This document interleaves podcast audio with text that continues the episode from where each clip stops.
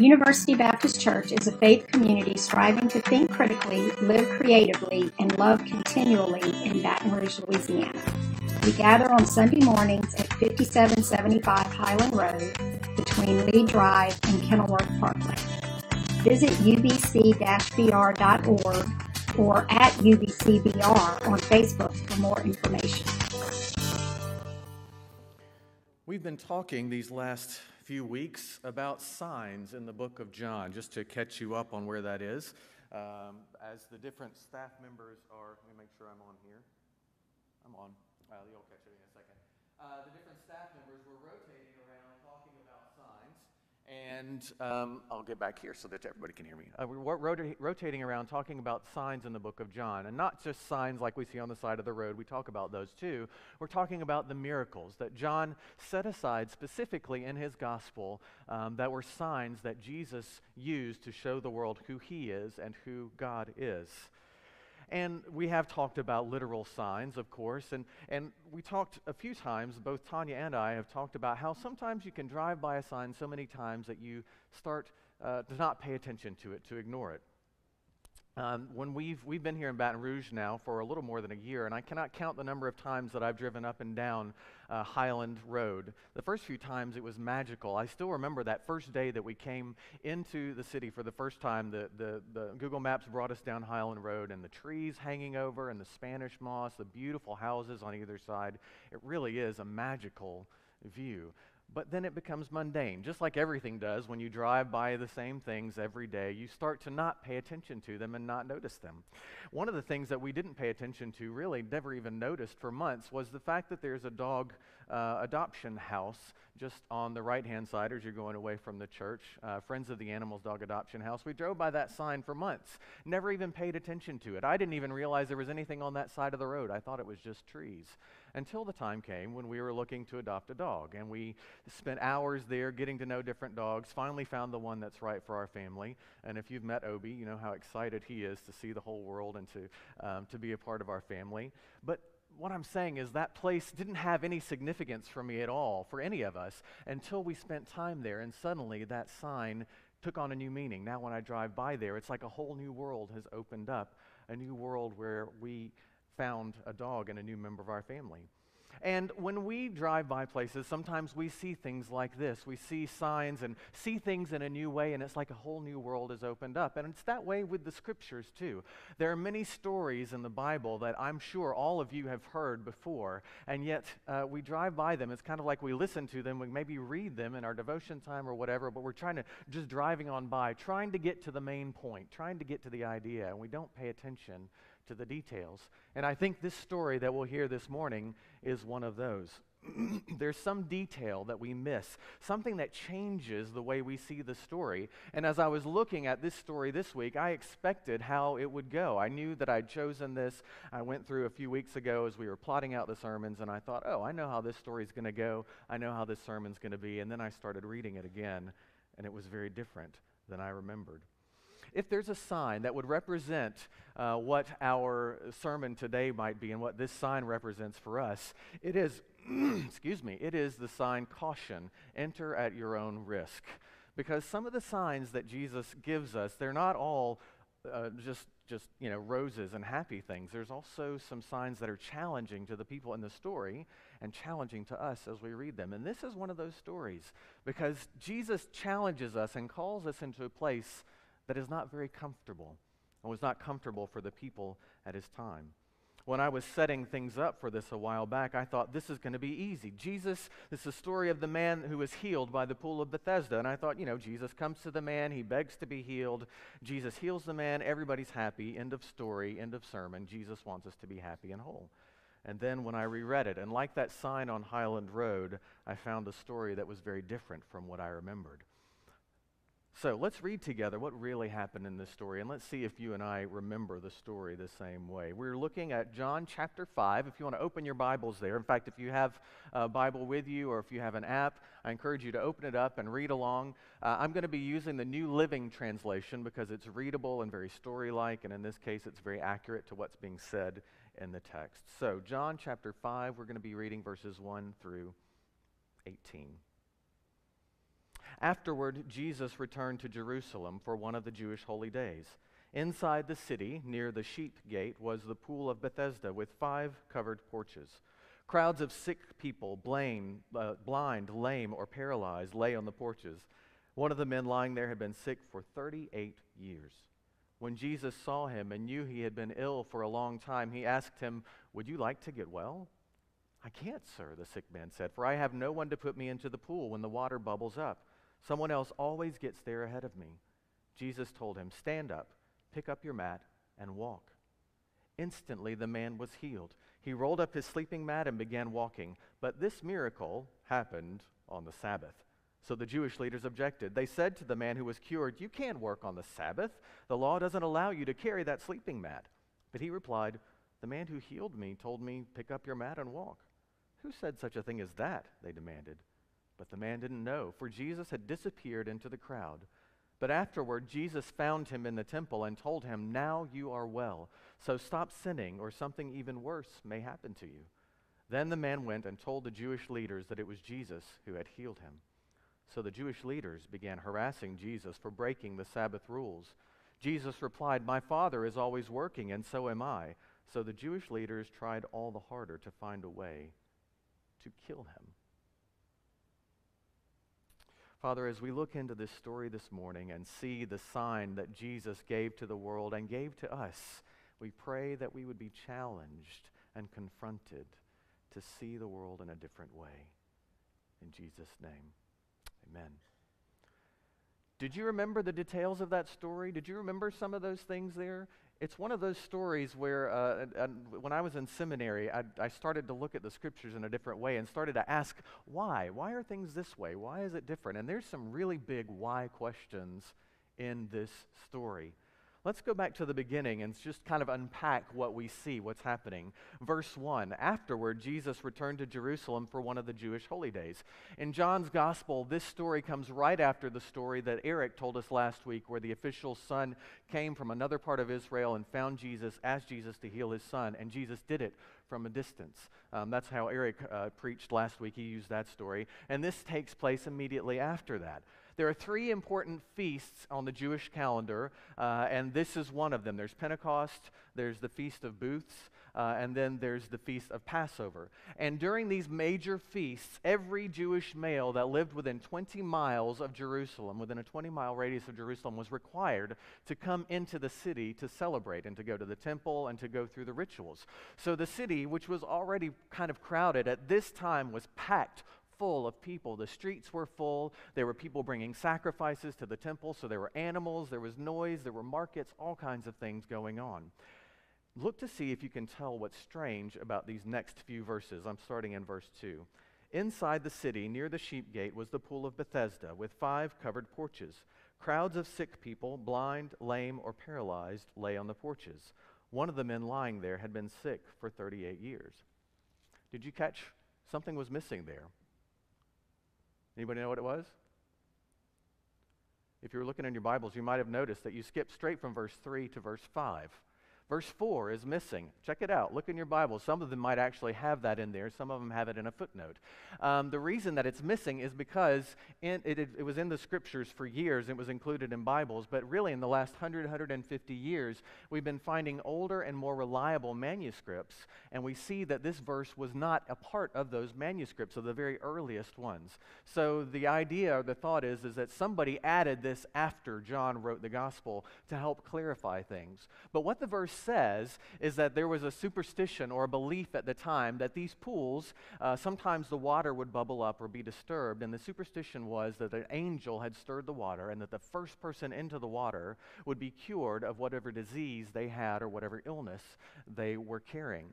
So this became a place where people came for healing. Now, obviously, this didn't really work. Every time the water bubbled up, there was not a healing because if there was, people would still be going to this place today.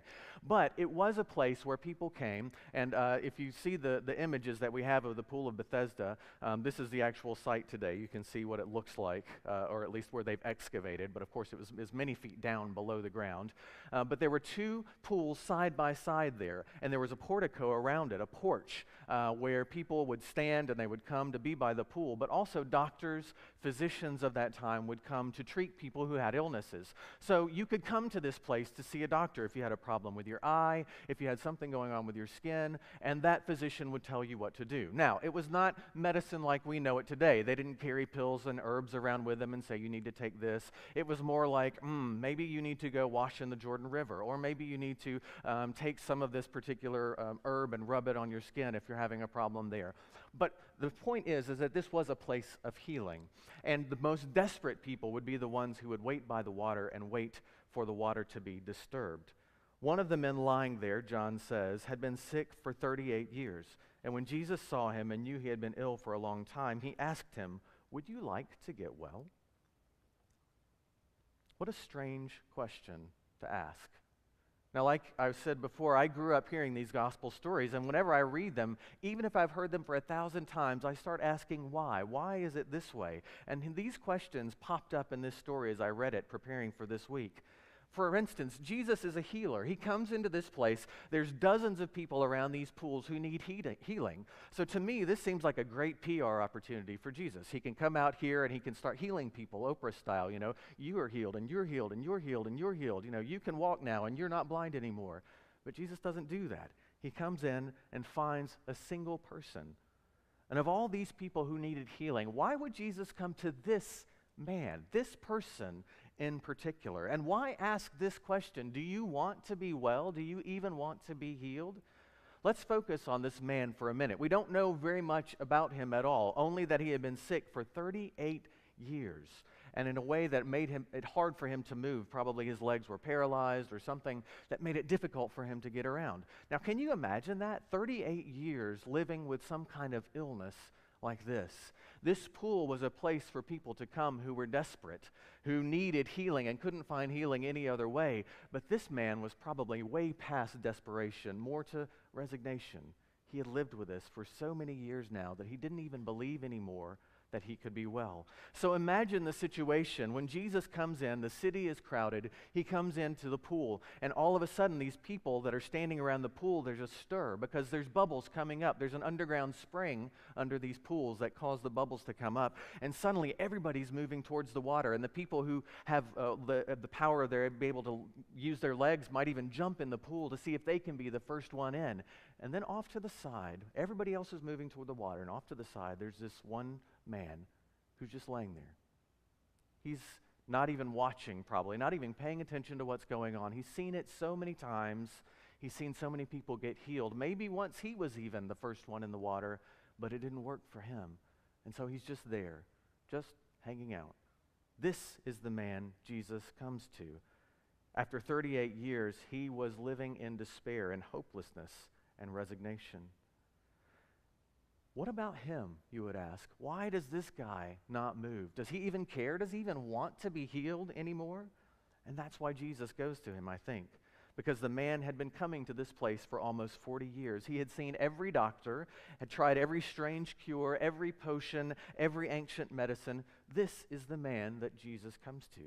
The one who had probably prayed for years that God would heal him, who thought that maybe if he said just the right prayer, or prayed it in just the right way, or maybe made just the right sacrifice in the temple, that everything would be better.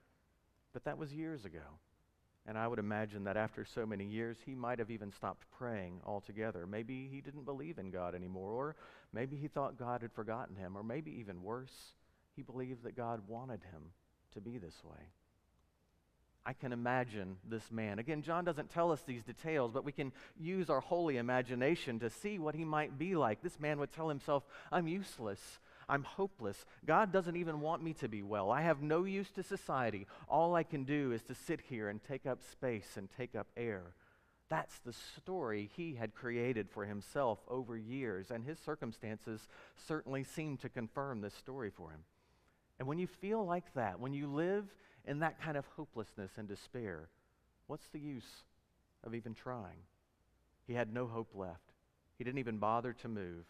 So, this is the man that Jesus comes to, the man whose soul was probably as dead as his legs. Verse 6 again. When Jesus saw him and knew he had been ill for a long time, he asked him, Would you even like to get well? I can't, sir, the sick man said, for I have no one to put me into the pool when the water bubbles up. Someone else always gets there ahead of me. He was stuck. He couldn't even imagine a way out. Have you ever met anyone like that?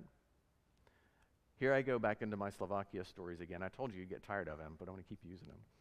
When we first went to Slovakia, we knew that we were going there to work with the Romani people. And I don't know if you know the story of the Romani people, but they've lived in Europe for centuries, and yet now they are the most excluded and most uh, marginalized minority group in Europe and in other places of the world. And when we went there, we went for this uh, vision visit first. Tanya and I went and spent a week. We visited with a lot of people and went to the church there. And like all, I think probably all missionaries, we had this idea that we were going to come and these people were going to be so excited that we were there. They would ask, they would say, I want to be educated. I want to learn. I want a better life for my children. Uh, I want to learn about this Jesus who offers good news to me. So that's what I thought that we were going into. But when we got there, things were a little different than we expected people who had lived their whole lives being pushed aside, people who were called names on the media, even on the news, the, the white people called them uh, derogatory names, people who were picked on by the police and security guards in stores just because they had dark skin. People who couldn't get a job because of their skin color or because they had not had the right background to have education to get that job, so they were forced to take low paying jobs and rely on government funds to feed their families. This was longer than 38 years. This is for generations. These people have lived this way. Maybe some of these Roma people were desperate once, but now they are resigned. They'd been given a story about themselves, and they had accepted that story. Like this man, many of the Roma people are so used to this story that they can't even imagine what it would be like to be any different. I would ask the young kids, because Tanya and I worked with the kids uh, in the schools while we were there, and one of our favorite questions we would ask them every year is, What do you want to be? What are your dreams? And they had dreams just like kids that we talk about here. They want to play football. I want to, uh, soccer. They call football soccer. Um, they want to be a football player, or they want to be a policeman, or they want to be a teacher, or they want to be this or that. Those were the kids. When you asked adults, what, were your, what are your dreams? What can you see different about your world? We just got blank stares back. They lived in that hopeless story for so long that they could not even imagine anything different. And when you're a missionary, when you're anything, that's a hard wall to run into. Uh, but we won't get into that for now. We're going to keep on with this story. Sometimes we are a character in a story. Maybe it's a role that's been handed to us or a role that we've taken for ourselves. Sometimes it's both. And we've been in that story for so long that we can't imagine what it would be like for anything to be different, to have a different role or a different story. And the text says that Jesus saw this man. Jesus saw a man who needed physical healing. Yes, his legs didn't work, but Jesus also saw a man who needed a different story. Because Jesus saw the real story, the truth of this man. The truth was is that this man was a child of God, that God loved him and wanted him to be whole. He could be useful to society and the people around him. He could be a vital part of his community. Jesus saw the real person, the real man, and that is what Jesus wanted to restore. So in verse 8, we see Jesus told him, "Stand up, pick up your mat and walk." In that moment, Jesus offered this man a choice. You can keep believing that story that you've been telling yourself, or you can stand up and choose a different story. I can imagine the man saying, What? Are you serious? I've been like this for 38 years. I've tried everything, and now you're just telling me to stand up? But to his credit, the man chose to believe something different. He chose to stand up, and he walked, and he began a different story. But things are not so cut and dry here. I want this to be the end of the story. He's healed, he chooses a different story, he lives happily ever after. But that's not how real stories work, is it? Stop and think about this with me for just a moment. This was a big change for this man. It was not going to be an easy story, this new story that he was going to live in. Someone in his time who couldn't walk couldn't make a decent living, so this man probably had no useful job skills. He depended on others to get him where he needed to go. He didn't have to work. He probably survived on the charity of other people. That's why he was in the city. And when Jesus gives this man back his legs, suddenly he had a different life. Yes, he could walk, but he could also go to work. What's he going to do now? He could also get himself around the city instead of having to be carried by his friends. Jesus didn't give him a complete picture. He didn't put him, plop him complete into a whole new story with job skills and with a new friend set and a new way of doing things. Jesus just gave him a new start, and new starts can be very hard. That's why when we looked at this sign at the beginning, I thought, caution, enter at your own risk, because I'm guessing that the man understood, even when Jesus was offering him the use of his legs, that things were about to change and that they were not going to be easier. We love to think that once we're healed, everything's going to be perfect. That when Jesus healed these people or rose Lazarus from the dead or the little girl from the dead, that they would go on to live happily ever after. But the truth is, life did not get easier for them just because of that. In fact, some ways it might have even gotten much harder.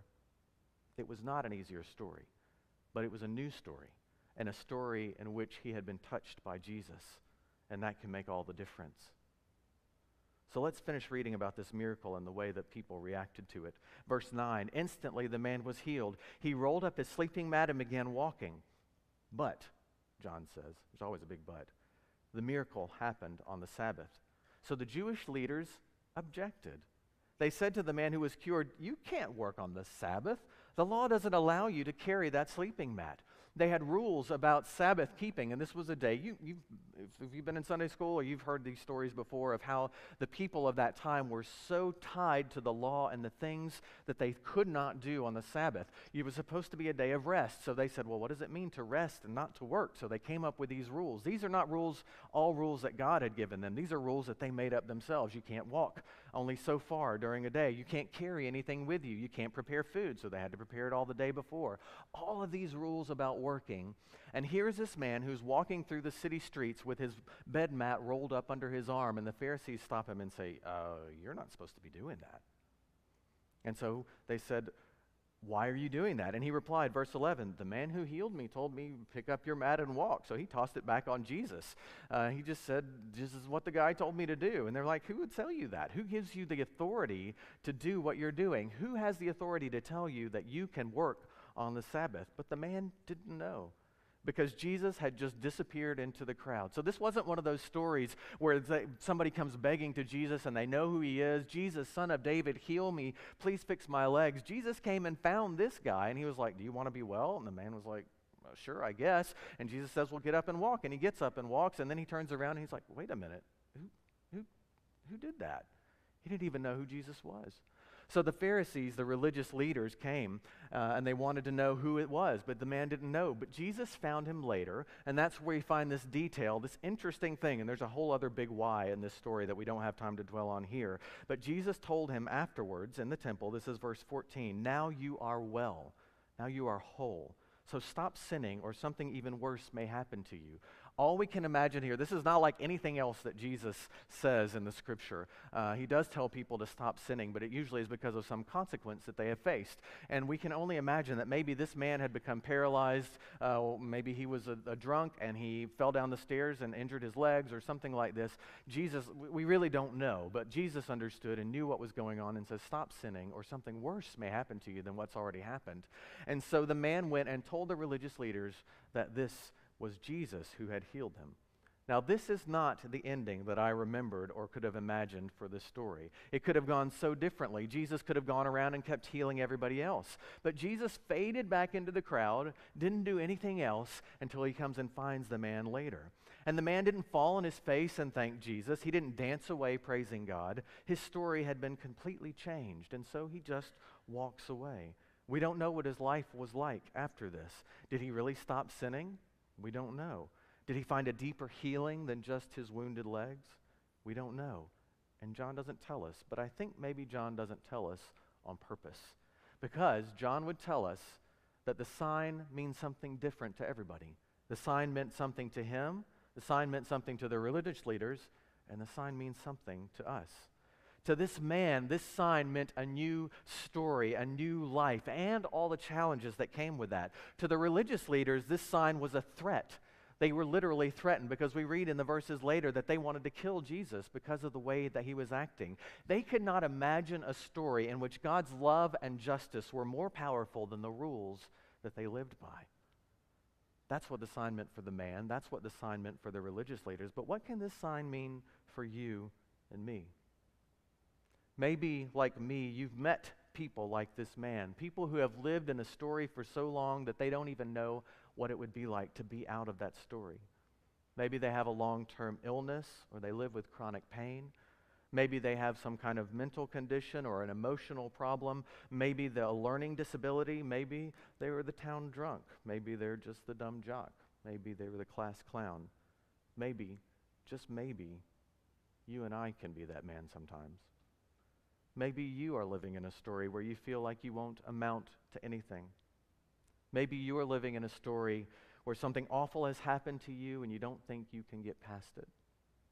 Maybe you're living in a story where someone has done something terrible to you and you don't believe that you could ever forgive them.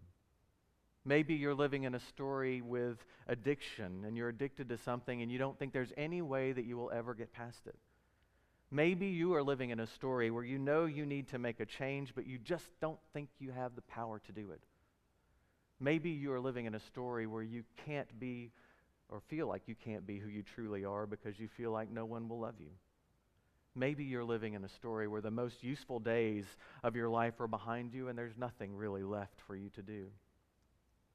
Maybe, just maybe, you and I are living in a story sometimes that we're stuck in that someone else has given us or that we have given ourselves. And we can't get out and we can't imagine what life would be like to be different. Maybe, just maybe, in a crowd like that, Jesus would come to me or to you. Because God sees the story you're living in right now. And God knows the real story that you are a child of God, that you are loved, that you are valuable. God's Spirit lives in you, and with God's help, things can be different. And maybe, just maybe, today's the day you can start living a different story.